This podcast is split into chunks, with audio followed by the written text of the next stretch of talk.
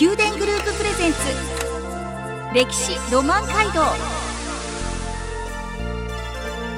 この番組はずっと先まで明るくしたい。宮殿グループの提供でお送りします。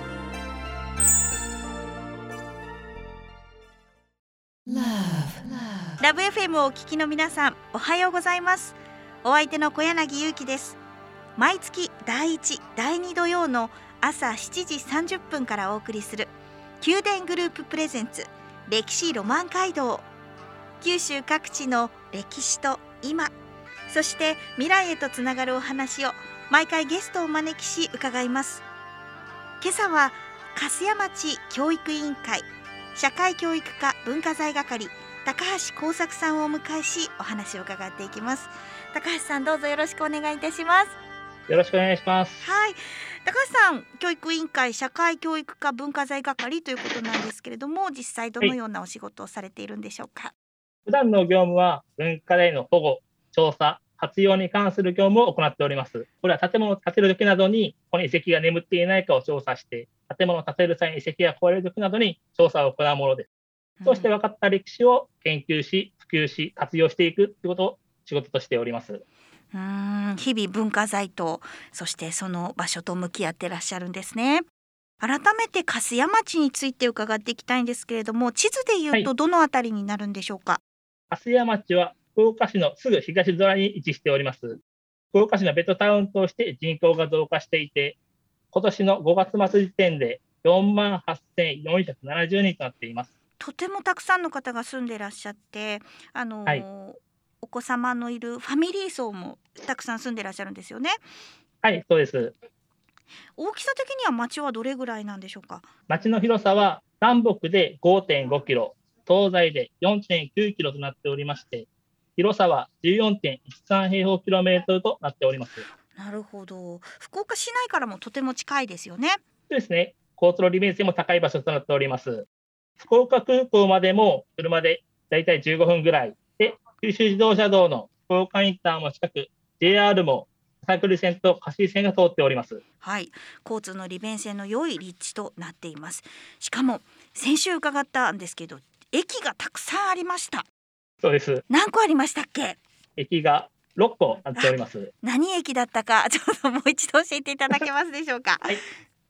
サイ線がですね、はい、西の方から湯須駅、春町駅、長者原駅、門松駅、貸線ですと、北の方からですと、伊賀駅、長者原駅、坂戸駅となっております。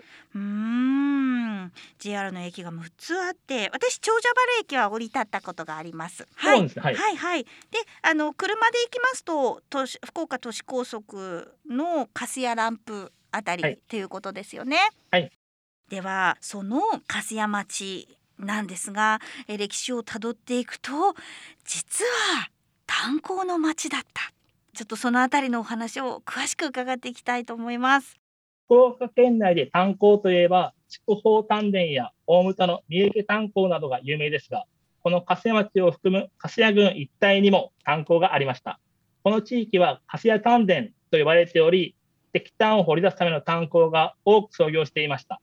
石炭は貴重な資源だったために黒いダイヤとも言われておりましたその石炭を生み出す炭鉱の名残を今でも見ることができます。一番有名なのが、地名町に所在する地名工業所の立高櫓です。あ、立高櫓が残ってるんですか？はい。イオンモール福岡からも、あの、そびえ立つ大きい建物が見えることがあるので、うん、ご覧になったことがある人もいらっしゃるかと思います。はい。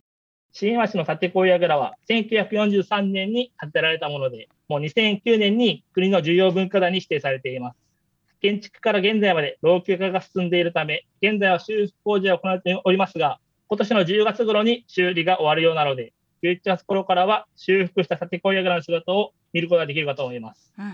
残念ながら建小櫓に入っての見学はできないようです。あ、なるほど。これ今締め町の建小櫓のお話ですね。はい。はい、で石炭は世界遺産となった明治日本の産業革命遺産群に代表されますように、明治日本の産業革命を大きく伝えました。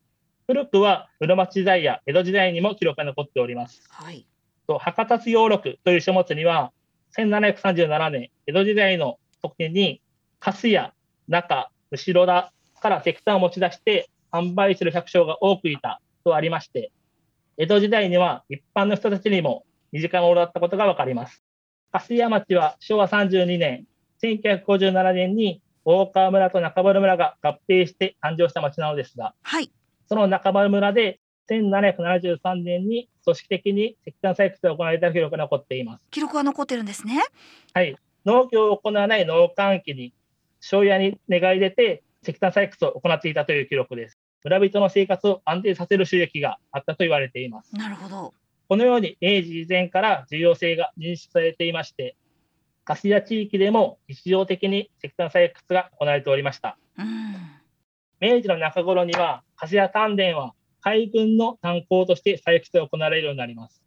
粕屋丹田が海軍炭鉱となる前は、海軍炭鉱は長崎や佐賀にありました。はい、1885年に海軍がイギリスから新しく軍艦を購入することになりますと、新しく購入した軍艦にその長崎や佐賀の石炭が合わないことが分かり、代わりの炭鉱を探すことになります。はい、それで調査の結果、蓮谷丹田の石炭がその新型の軍艦に合うということから、蓮谷軍に炭鉱が設置されることになったのです。設置されるまでの経緯は、粕谷軍や筑豊の炭鉱などが石炭採掘が差し止められます。差し止められた後に、海軍の予備炭山と指定されます。その後、細かい地質調査が行われて、1889年、明治22年に、中原村の中原、締め町の南里、締め、末村の上末、末、新原、旅石、佐谷、海村の海というところが海軍予備炭山ということに指定されます。海軍の予備炭山とは、普段は採掘をせずに保管しておき、戦争で必要になったときに大量に採掘するための炭なんです。1889年、海軍は末村新原で石炭を採掘するための第1項、第2項を掘削します。その後、第3項、第4号と創業していき、その後、第5項が締めに開かれまして、石炭採掘の中心が締めになると、本部事務所なども新原から締めに移転しています。はい。海軍炭鉱は第二次世界大戦が終わるまで第8項まで創業していました。戦後は海軍から運輸省に経営主体が変わり、粕谷郡の石炭は鉄道を動かすための石炭として活用されていました。なるほど。戦後、はい、またその役割を変えていくということなんですね。そうです。はい。まあ、海軍に向けての石炭だったものが今度は運搬するため鉄道のための石炭へと変わっていく。それがまたこの変換期でもありますね。はい、はいこの粕屋町記録として残っているその炭鉱の歴史なんですけれども実際町を歩いているとああ炭鉱だったんだなっていうふうに分かるこう何かものが残っていたりってするんでしょうか？はい残っております。あ。中原炭鉱という炭鉱があったのですが、はい、現在花川原公園という公園があるんですが、その一角に中原炭鉱の立子櫓が残っています。立子櫓が残っている。はい、高橋さん、立子櫓って炭鉱でとても大事な役割を担うものですよね。はい、そうです。はい。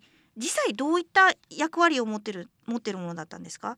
はい、立子櫓は石炭を掘る際に地中深く掘りますけれども、はい、その坑道っていうのがまっすぐ下に掘ってあって、バケツなどを上下に動かして石炭を持ち上げるためなんですが、はい、それを補助するための施設になっております。なるほど。地下から石炭を入れたバケツをこう上下に動かすための施設だったと。はい、それが立子櫓、はい、それが今も残っている。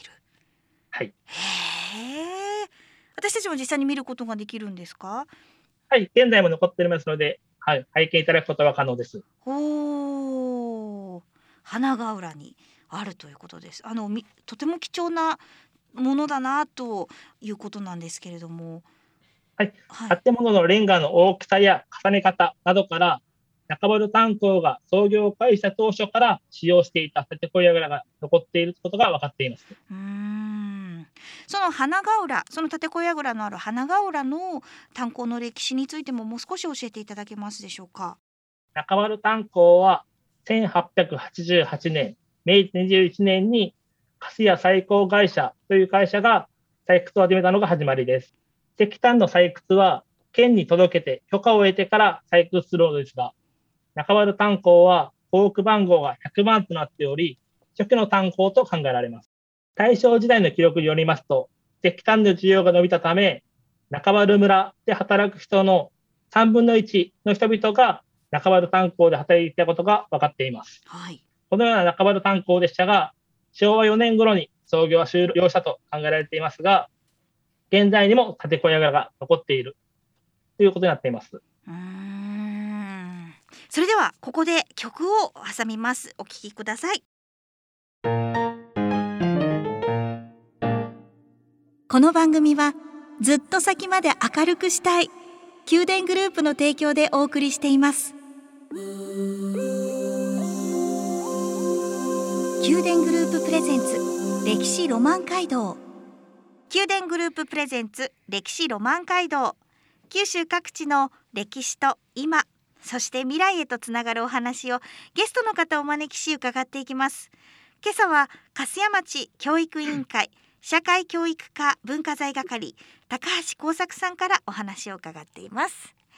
高橋さん、えー、炭鉱のお話を伺ってきましたが今、えーこの粕屋町に走っている JR とこの炭鉱というのはすごく関係性があるものだと伺いました山町には笹栗線と貸井線が通っておりまして、この2つの路線は石炭輸送を目的として作られたものです。はい笹栗線、貸井線が開通したのが、ともに1904年になります。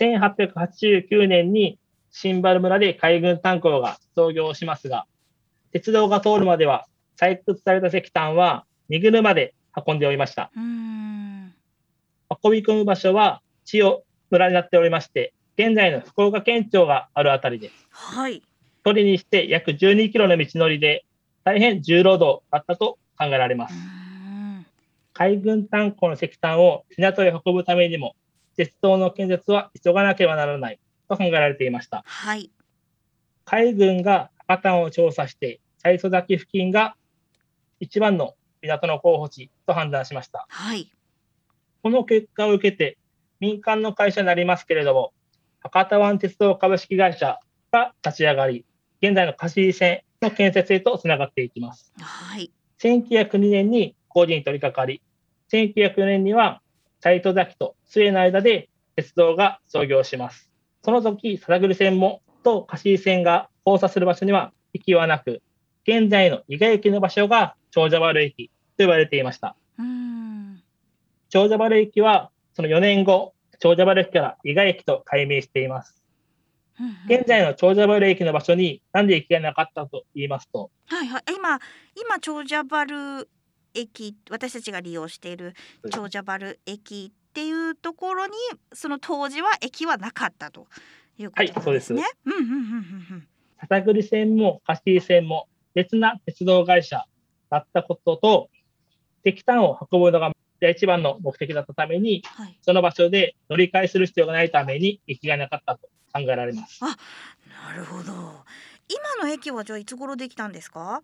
今の駅、長者原駅は1988年、昭和63年にできています。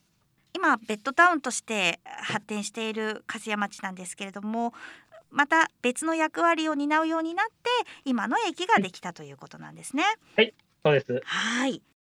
その後、末海間が1900年に開通しています。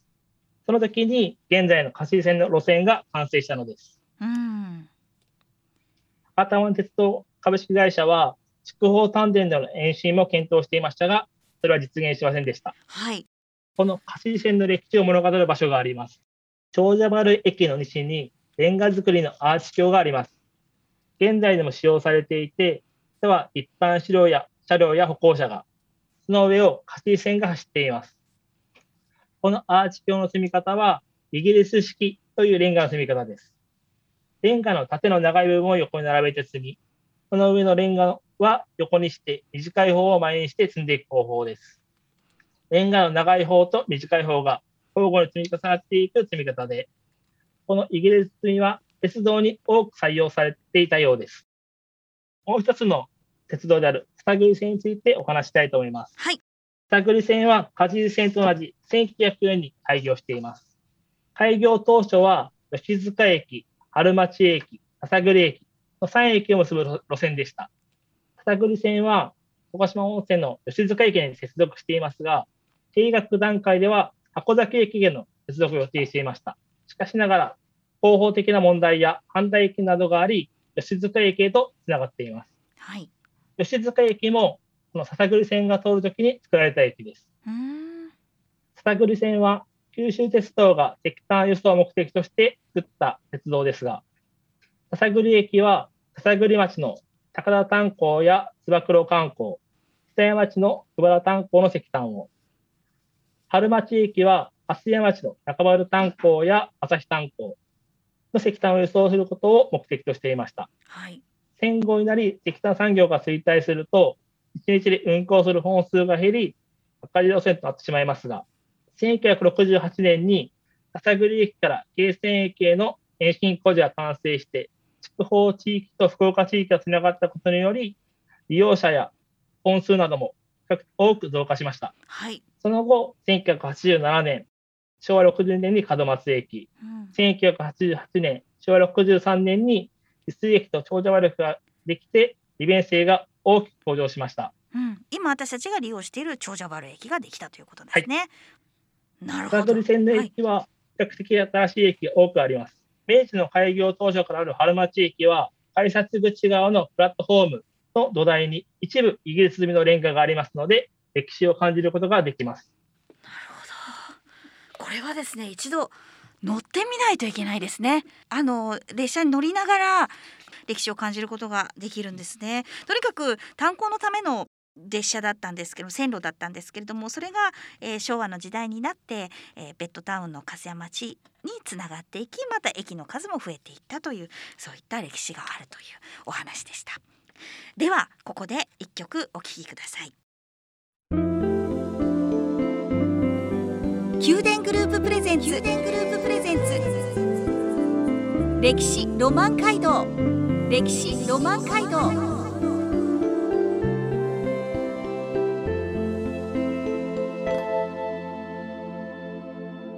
宮殿グループプレゼンツ。歴史ロマン街道。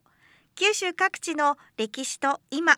そして未来へとつながるお話をゲストの方をお招きし伺っています。今朝は粕屋町教育委員会社会教育課文化財係高橋耕作さんからお話を伺いました高橋さんいかがでしたでしょうか？サークル線と家事線についてお話しさせていただいたんですけれども私も普段乗っていて歴史を知ってまた乗る時の感じ方が変わったので、皆さんもその地域地域でいろんな歴史があると思いますので、それを探っていくのが面白いかと思います。はい。私もちょっとまた電車乗り直してみたいと思います。歴史を感じながら、はい、いろいろ教えてくださってありがとうございました。ありがとうございました。宮殿グループプレゼンツ歴史ロマン街道歴史ロマン街道毎月第1第2土曜の朝7時30分からお送りする宮殿グループプレゼンツ歴史ロマン街道九州各地の歴史と今そして未来へとつながるお話を毎回ゲストをお招きし伺います。次回の放送は9月4日土曜日福岡県八女市をご紹介します。お楽しみに。この番組はずっと先まで明るくしたい宮殿グループの提供でお送りしました。